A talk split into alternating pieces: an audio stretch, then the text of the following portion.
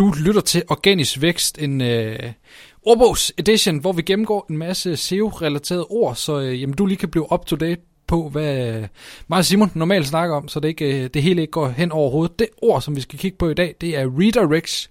En øh, lidt teknisk ting inden for... Øh, jamen, det er jo ikke så meget... Det er jo lidt en SEO-ting, men det er også bare en hjemmeside-ting. Ja, øh, og hvad er et redirect? Oversat, der betyder det en viderestilling. Ja. Øh, og øh, der er øh, to redirects, som vi opererer rigtig meget med i, øh, SEO. Det er en 301 redirect og en 302 redirect. Igen det er meget teknisk, men det er noget, udviklere skal kende til.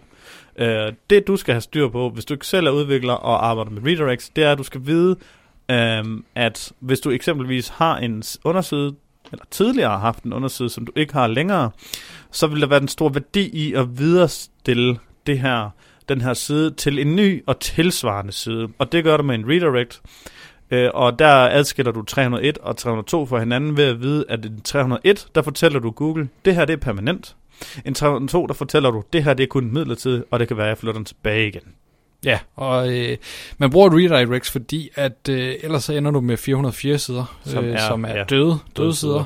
Og det er ikke godt SEO-mæssigt eller for øh, brugeroplevelsen. Så redirect er ligesom en måde at hæve brugeroplevelsen på, og så kan man også bruge det til at sende link-værdi videre, hvis man har øh, fået et link til en side, som ikke eksisterer mere, så kan du redirect øh, den URL til en side, som stadigvæk øh, eksisterer.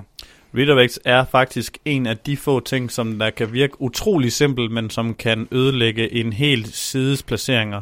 Det sker især, hvis det er, at du, eller der er nogen, der skifter fra et øh, hjemmesidesystem til et andet, og glemmer at ændre sine URL-adresser, så kan det du godt være så uheldig, at skal starte helt forfra i Googles øjne.